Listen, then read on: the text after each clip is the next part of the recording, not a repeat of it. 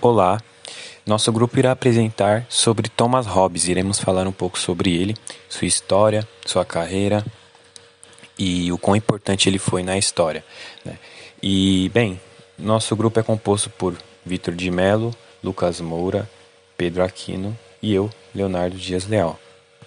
Bem, falando brevemente sobre Thomas Hobbes, né, ele nasceu no dia 5 de abril de 1588 e faleceu no dia 4 de dezembro do ano de 1679. Ele basicamente foi um matemático, teórico político, filósofo inglês, né, de duas obras mais importantes, né, ele foi autor de duas obras mais importantes de sua carreira, que é a então mais conhecida obra Leviatã, isso no ano de 1651, e também a obra Cidadão, no ano de 1642. Depois, né, iremos explicar um pouquinho mais sobre essa obra Leviatã e tudo mais. Porém, agora vamos falar um pouco a respeito da obra, né, em que iremos apresentar hoje. Enfim, neste trabalho, né, iremos descrever um pouco sobre a importante obra de Thomas Hobbes, né, na época do absolutismo, que é a que eu havia dito anteriormente, a chamada Leviatã. Esse livro tem grande impacto na época absolutista na Inglaterra, porém, seu conteúdo consegue ser muito influente por muitos anos, sendo de grande importância hoje para entendermos sobre poder e política.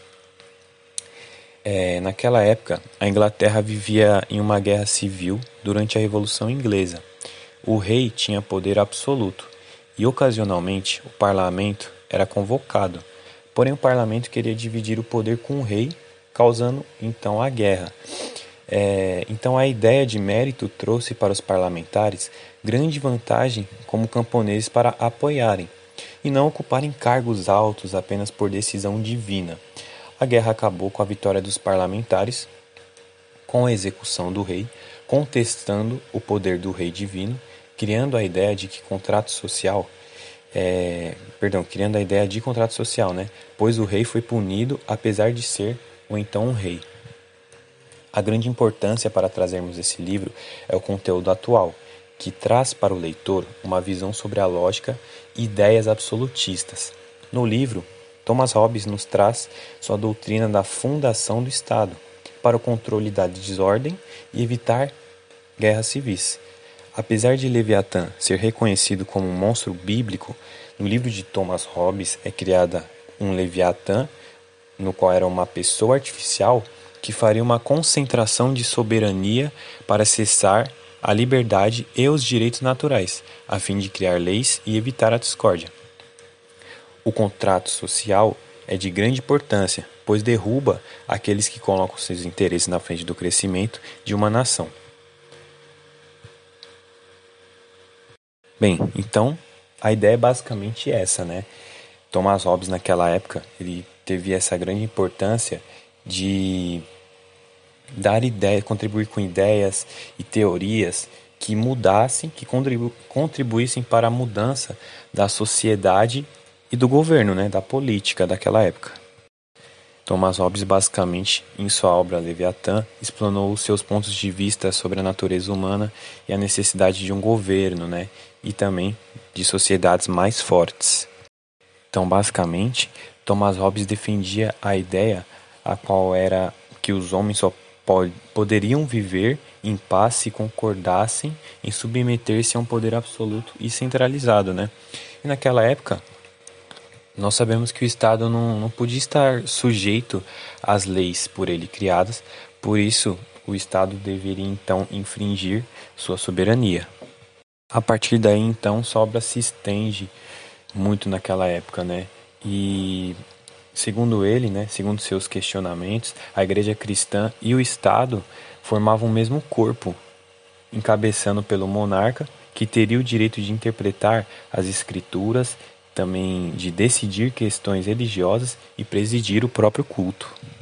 Foi então que ele critica a livre interpretação da Bíblia na Reforma Protestante, por, de certa forma, né, acabar enfraquecendo o monarca, e sua filosofia política acabou sendo analisada, né, no decorrer da história pelo cientista político Richard Tuck, como uma forma de resposta, né, para os problemas que o método cartesiano introduziu para a filosofia moral.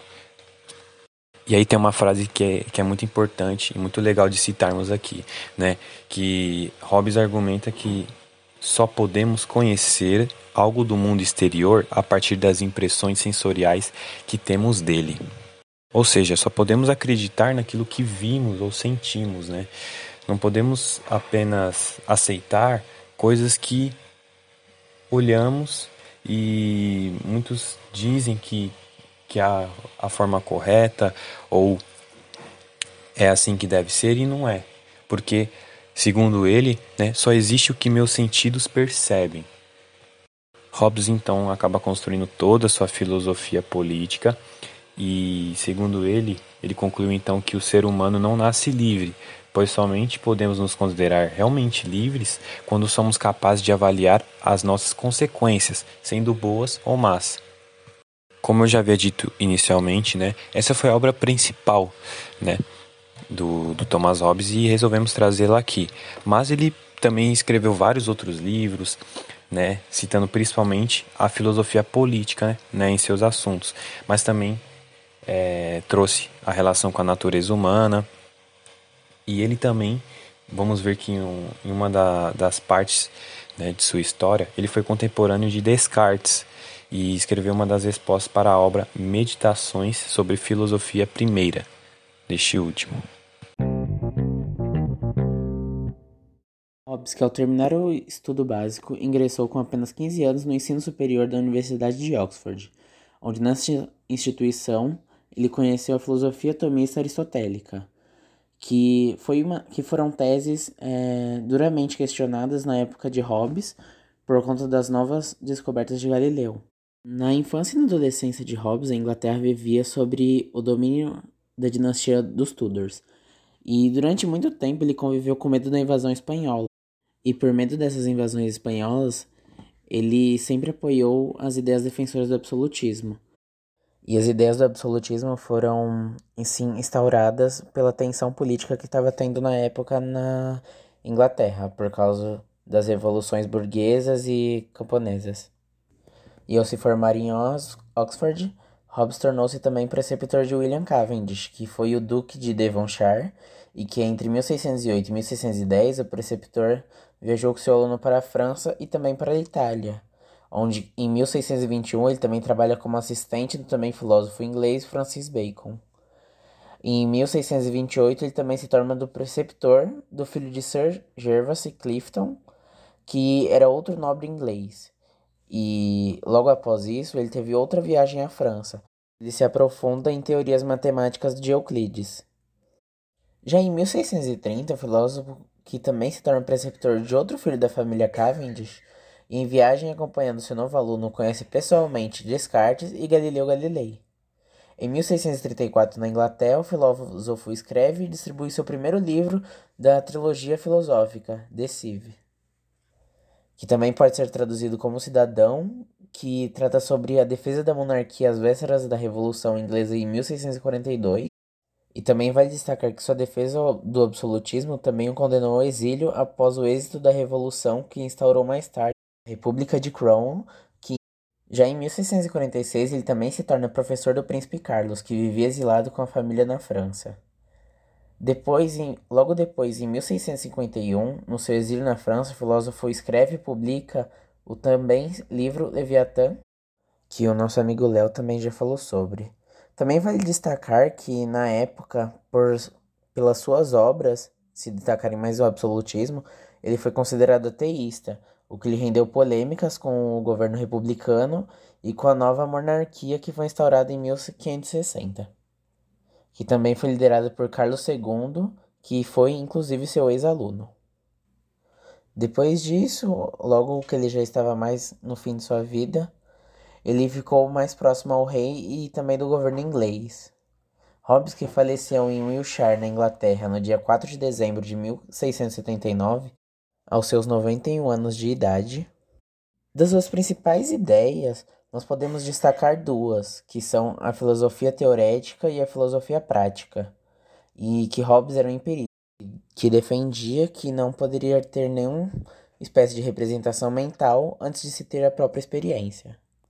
Hobbes também tinha como contrato social que os seres humanos eram sempre inclinados para o mal e que eles não tinham um certo autocontrole, vivendo sempre em seu estado natural, só melhorando assim quando entrasse em estado civil, que seria a solução para a convivência pacífica em que o ser humano abriria a mão de sua liberdade para obter a paz em seu convívio social.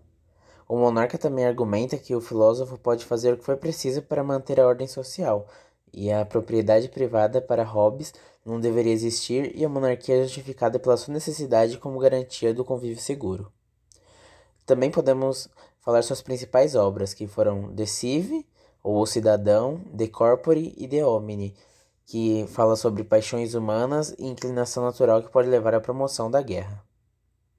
Podemos destacar assim, por último, que Hobbes foi um filósofo inglês e que sempre foi preceptor de filhos nobres ingleses e manteve uma relação própria da monarquia.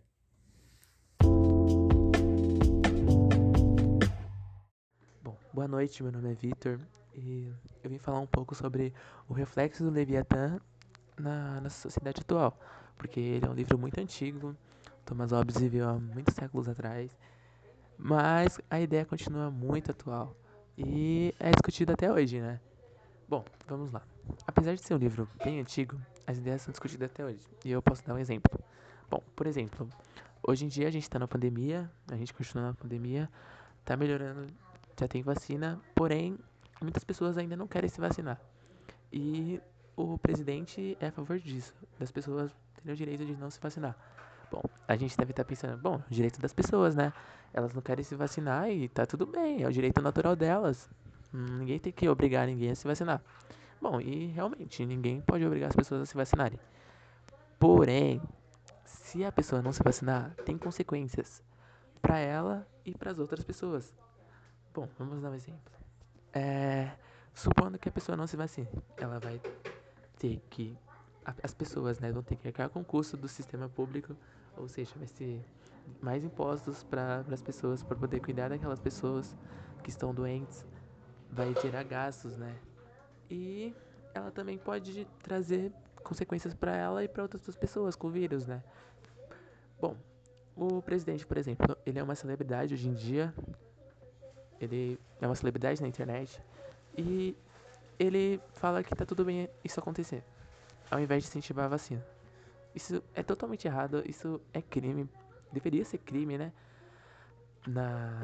Pra ele devia ser punido por falar esse tipo de coisa, principalmente por ele ser presidente e gerar isso, sabe? Tipo, é um caso de saúde, é um vírus que tá matando milhares, matou 500 mil de pessoas e... Não é só não querer tomar vacina, entendeu? É algo para prevenir de cessar isso. Bom, e quando a gente passa por esse direito, por isso que o contrato social é muito importante, porque quando a gente passa pelos direitos naturais e cria um contrato social, lógico, visando a melhora das pessoas, né? A melhora de qualidade de vida das pessoas e da nação. Então, tá tudo bem, tipo, passar pelo direito naturais. Bom, né, não é muito bem isso que acontece no Brasil, infelizmente, tanto pela corrupção, e eles acabam passando por seus interesses, mas deveria ser o que era pra acontecer. Tanto que a Inglaterra, depois disso, melhorou bastante. Lógico, com as críticas do Thomas Hobbes, com a evolução das ideias de outros filósofos, algumas nações tiveram grandes avanços com esse contrato social.